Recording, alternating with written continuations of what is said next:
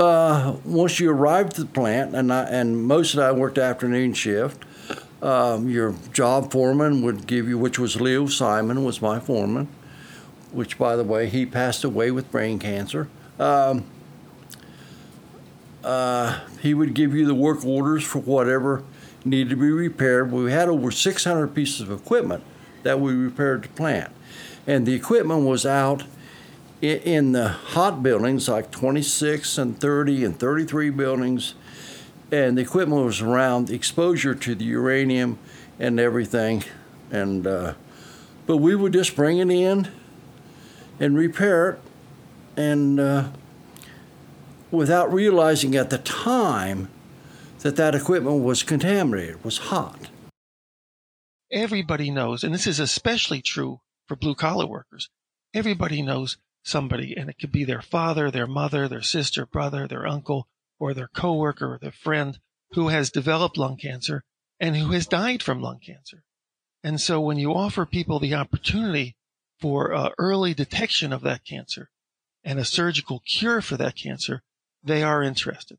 The challenge is getting the word out to them.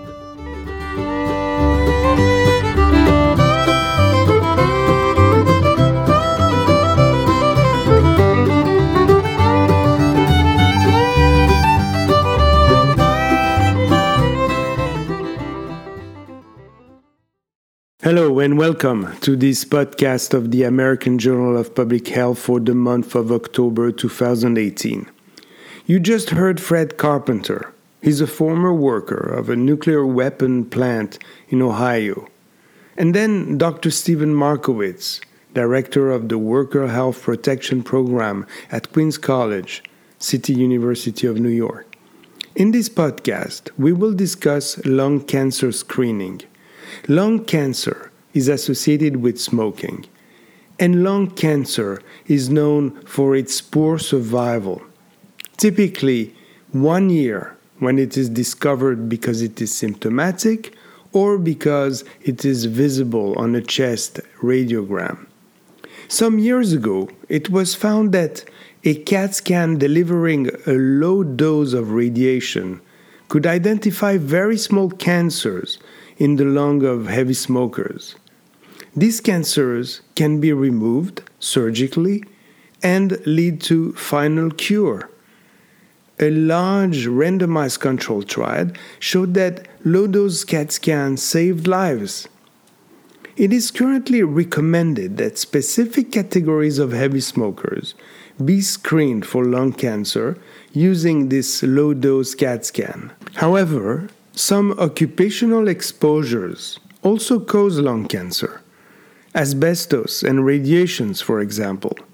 These exposures may be rare in the population at large, but very common in some industries. Markowitz and colleagues show in this issue of AJPH that these workers, such as nuclear plant workers exposed to radiation, can benefit from being screened. The question now is how can we translate this knowledge into effective national screening programs? I am Alfredo Morabia, the editor in chief of AJPH, and we are September 10th, 2018. We will first listen to Dr. Stephen Markowitz, who will describe the results of the Worker Health Protection Program. We will then get the personal account of Fred Carpenter a participant of the program who screened positive for lung cancer.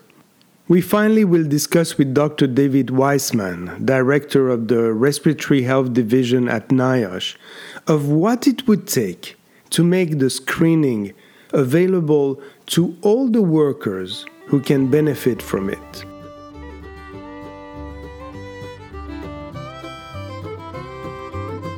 You know, we had started a general medical screening program for occupational exposures among nuclear weapons workers uh, in the late 1990s. Uh, these were workers who built our nuclear bombs over the decades. And we were looking at uh, general conditions like chronic lung disease, hearing loss, uh, beryllium sensitivity.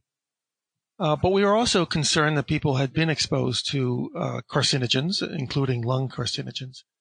And so we were primed when uh, in 19, excuse me, in the year 2000, Dr. Henschke, uh, then at Cornell, published a big study in Lancet that showed that you could detect uh, lung cancers uh, through the use of low dose CT at an early stage when it was curable. And so as soon as we read that actually in the year 2000, we realized that this technique should be applied to workers. In particular, to, uh, in our group, to nuclear weapons workers who were at increased risk for lung cancer due to uh, their exposure to lung carcinogens in the workplace, like asbestos, like silica, like beryllium, like nickel, but also who had smoked uh, at high rates, and so they uh, were at double risk from lung cancer. So we started up uh, lung cancer screening in this group. Occupational lung cancer is the number one cancer among workers. It's the number one cancer in the U.S. population in general, but in particular among blue collar workers, it's the most important of all the occupational cancers, and it accounts for over half of all the occupational cancers that occur. So we knew that in general, and we certainly knew that among these nuclear weapons workers. Can you summarize a little bit the main finding of your study sure. that we published this month? Sure. So we uh, screened over 7,000 nuclear weapons workers with low dose CT, and in many of them we repeated that scan a year later and we found close to 1% of them, or about 80, had lung cancers that we detected by low dose CT. And 60% of those lung cancers we detected were stage one, the earliest stage. And another 10% or so were stage two, also early stage. So together, that's about two thirds or more had early stage lung cancer. Most of them underwent surgery and would presumably be cured of their lung cancer as a result of that surgery.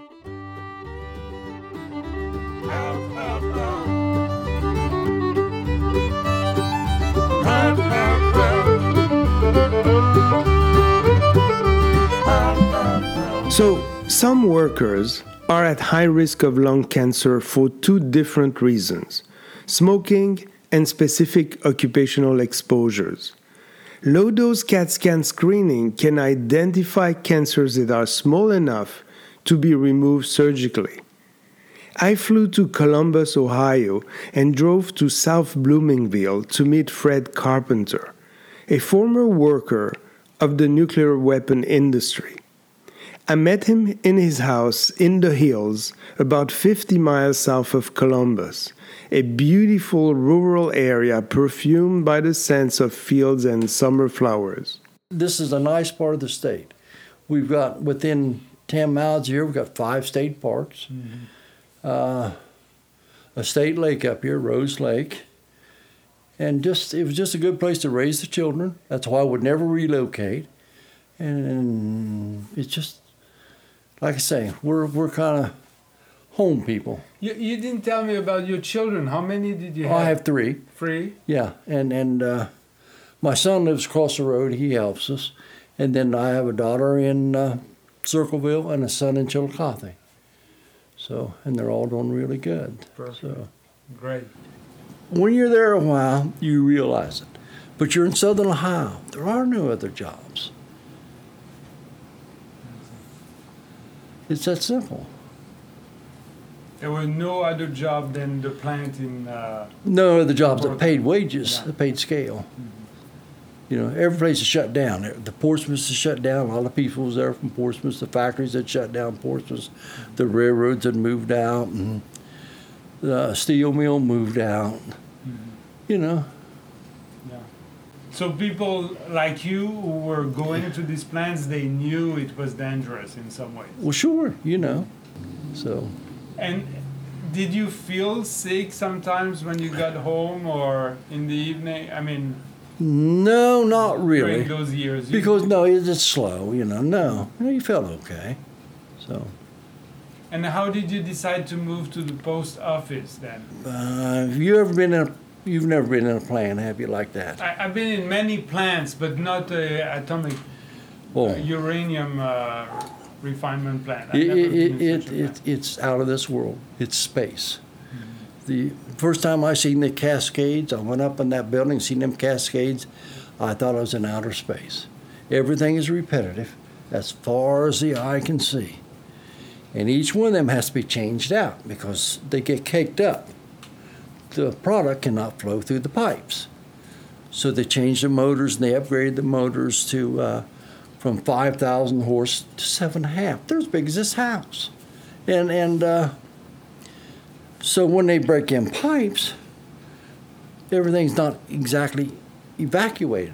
So it would puff in the air, you know. Then it's on the floor, it's in the systems, and yeah, it's not. It was nasty. There, there's, there was asbestos too in those pipes. Well, of course, or- no, it's a product. Hmm? It's uranium. Of course, it, we was around asbestos a lot. I worked in a garage. Mm-hmm. Your brake shoes are asbestos, mm-hmm. you know, and and uh, the brake bands on the cranes and the bulldozers and the clutches and all that stuff's asbestos. Come on, you know. So, yeah, it's all asbestos. Or, or you repaired a radiator. Had a radiator tank, all size this table.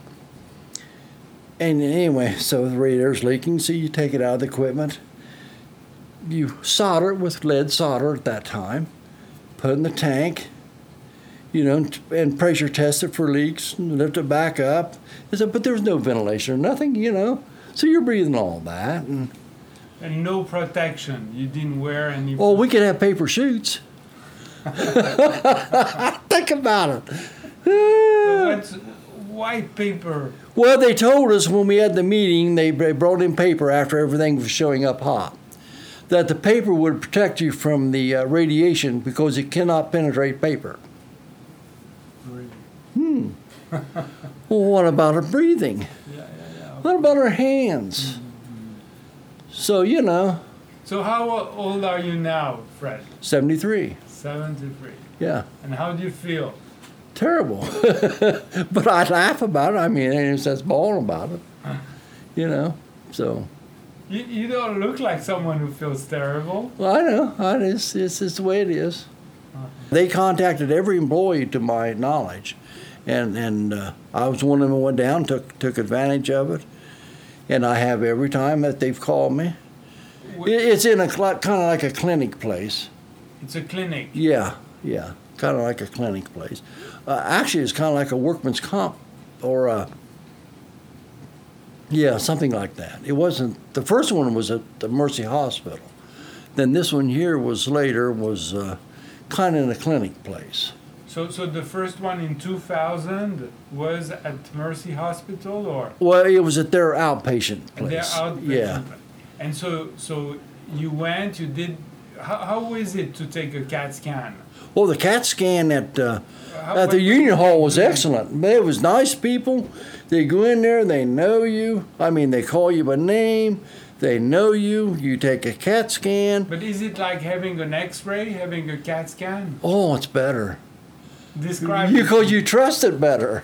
Describe it. You know, you lay you lay down. They shoot you through the tube, and and uh, and uh, the girl was the well, the woman that works it was really nice, and she said, now now we'll be contacting you later with the results, and they mail you the results, which actually they called me on that one, and and. Uh, and uh, oh, it was really a good experience. Every time I went, it's been a good experience. So what did the letter say when when they after they examined you? What did the letter say?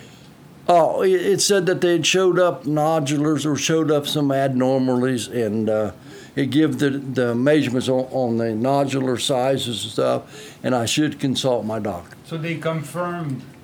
Yeah, they confirmed it. Yes, absolutely.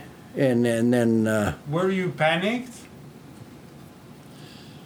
nah, I don't think so. Tell me Yeah. the truth. I mean, if someone tells you you have cancer, Well, you worry about it, yeah, but it's in the early stages. It wasn't late, and it wasn't a large amount. So, anyway, the surgeon up there, I met I met a really good surgeon, and uh, he does a lot. My wife and I met with him. Come you can come in, hon. And uh, huh? fine. And and uh, he looked at that and he said, "Well," he said, "I'll uh, uh, cut out cut it out and throw it away." And he said, "You'll be fine." I asked Fred why he thought other workers at his plant did not join the workers' health program. Of course, the workers' health program is really, You know, if I would call them today and ask them a specific question, they would have me something in two or three days.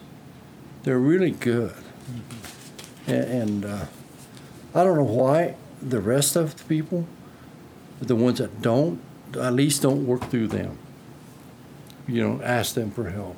But why?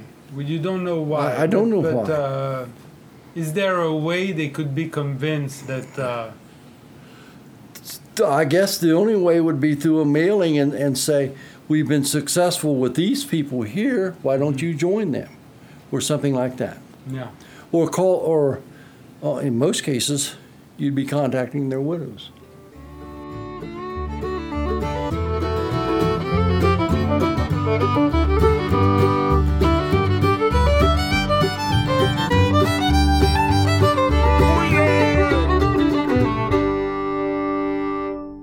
In this third chapter of the podcast, we will discuss the availability and access of workers to lung cancer screening from the health professional's perspective. I interviewed David Weissman from the National Institute of Occupational Safety and Health. He told me not everyone agrees that uh, uh low dose uh, CT uh, scanning is warranted. So, what are the arguments? Obviously, the benefit of, of screening is the ability to improve the outcome if there is lung cancer. Uh, the survival on lung cancer is related to stage. And the lower the stage, the earlier you catch the disease, the more likely there is to be a really uh, to be a good outcome and and and the ability to you know uh, cure the disease surgically. Uh, and the more advanced it is, the, the worse the outcome becomes. And, and it becomes much worse if, if the disease begins to spread. So that's the benefit. Uh, the, the risk is uh, that uh, you have to you have to screen lots and lots of people to have benefit, and many people uh, have nodules in their lungs when they have CT scans uh, that require follow up. And in the National Lung screening uh, uh, trial, which was the big study that was done uh, to evaluate uh, CT lung cancer screening, uh, about one in 20 of the people who had nodules uh, turned out to have actually have lung cancer. and the, the concern there was many of the people may have had additional CT scans and additional radiation, uh, or had invasive procedures like you know, like biopsies uh, or surgeries you know, and and uh, uh, and you know there are risks to those things, and you hate to subject people to those risks if they turn out not to have cancer. In order to optimize the balance between a benefit and risk, it's important to identify people where the benefits outweigh those risks, and sometimes that's not clear. Uh, and the current recommendations are uh, to have a detailed discussion with the patient uh, about the potential benefits and the potential hazards and involve them in making the decision about screening. For workers to be aware of the existence of, of uh, the possibility to be screened, uh, there must be some programs, they may uh, must be informed, they must know that they have access to it. I mean, is NIOSH going to do something so that people can go to their physician and ask, uh, whether they could have such screening?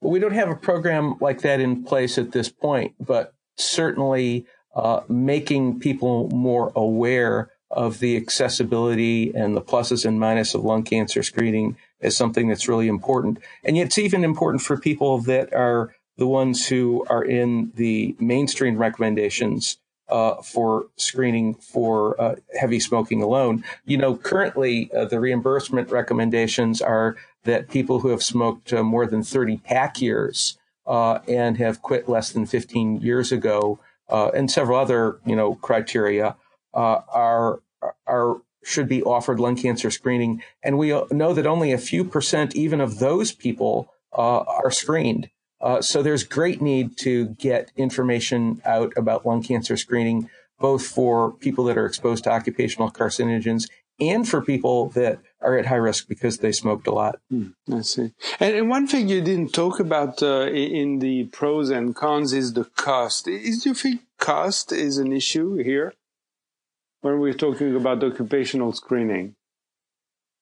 Yeah, well, I, you know, in the uh, lung cancer screening trial and people who had that level of risk of, of lung cancer, uh, the cost per quality adjusted life year added from screening was about $81,000 uh, per quality adjusted life year added.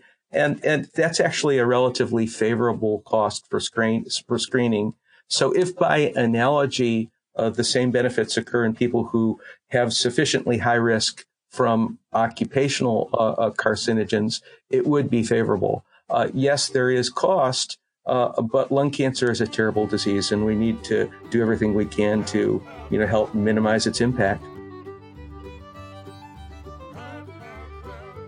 Okay, so we need to bring the word out there that lung cancer screening is available for workers at high risk of lung cancer.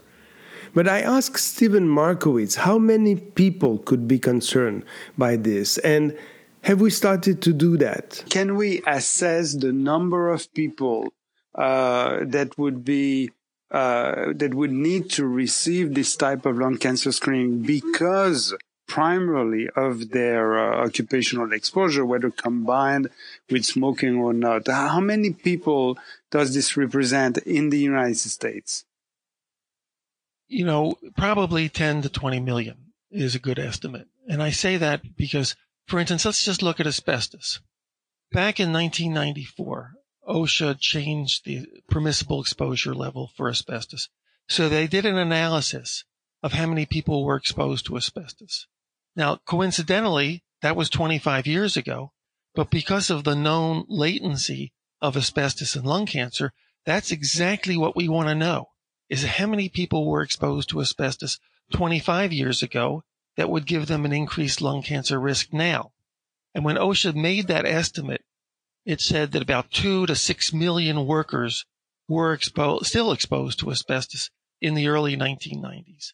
That would be the group that, that should be screened now with low dose CT. So now that's just asbestos. If we look at, say, silica, OSHA also has estimates of how many people were exposed to silica, and it was at least 2 million people. So from those two occupational lung carcinogens alone, you're talking about 4 to 8 million people. So I would say when you look at, when you add the other uh, lung carcinogens in the workplace, the ones I mentioned before, it's probably 10 to 20 million workers who were, had a significant exposure to occupational lung carcinogens, which in combination with their age and smoking should undergo low dose CT scan. So are we moving in this direction? Uh, I would say not really. Um, I don't see a whole lot of evidence about that. Uh, for instance, I don't see any public health campaigns addressed to blue collar workers on uh, early lung cancer detection. I don't see any activity really coming from the National Institute for Occupational Safety and Health or the American Cancer Society or the Lung Cancer Alliance or certainly within the employer community or frankly even much action at the present from uh, labor unions. Now I would have to I would say that our program we put on with the United Steelworkers so that was a union based program and at least some of the construction trade unions are also beginning low dose CT scanning. But in general, the population that needs this is not being attended to. And it's a public health gap. The worker in Paducah, Kentucky, who uh, is driving his car to work or otherwise, who does not run across any public ads, who is not related to a healthcare worker, who is not plugged into the same sources of information that people of other classes are plugged into, and therefore will not learn about lung cancer screening, whose primary care doctor doesn't know about this technique and won't raise it with them, that person will not learn lung, about lung cancer screening and will not raise it with their physician. Their physician normally doesn't talk to them about the work that they did. And so the issue of can I be screened for lung cancer early and have that disease detected early never even comes to mind. Public health professionals need to team up with local politicians and trade unions to communicate and convince. I also asked Fred, as a participant in the Workers' Health Protection Program, to tell me what he thought it would take to get more workers involved in screening programs today. When this program first started, um, they had big meeting. I went to every meeting. Our Governor Voinovich was there, Mike DeWine, the Lieutenant Governor, our federal senators were there and stuff. And we're going to fast track everything and get you to you know everything. And they, there was 20 diseases that they recognized. You know they won't pay for the screening to find the diseases. Mm-hmm. you have to find that on your own. Okay so if you're out here and, and you've left there and you don't have any insurance or something how are you going to find that disease so let's say there was a funding for another program. You know how you know it, seems like they found you. Yeah. They had to find you and they had to convince you that it was was worth doing but, worth doing but, it. but that's queens college and dr Maravich and the workers health program doing that. That's not goodyear atomic or department of energy. I understand but what did they do to convince you because you could have said also i don't believe in this i don't go why why how did they convince you because I like the knowledge of going to every meeting and find out what's going on. And you're right. Other people say, I don't believe none of them. I'm not doing nothing. So, how can we convince these people that it's worth doing? Uh, well, I would say that when they would go to the meetings or have more meetings, is have more direct answers and, and say, we'll help you in this way, this way, and this way. And uh, I, I really don't know. So, real more union meetings? Well, it don't have to be union meetings. Just has to be meetings, uh, like the Workers' Health Program would put on a meeting. Mm-hmm. Um, the um, so it's important to have to bring everybody together. It is and explain. Yeah, and communicate. And communicate. Yeah, you have to communicate.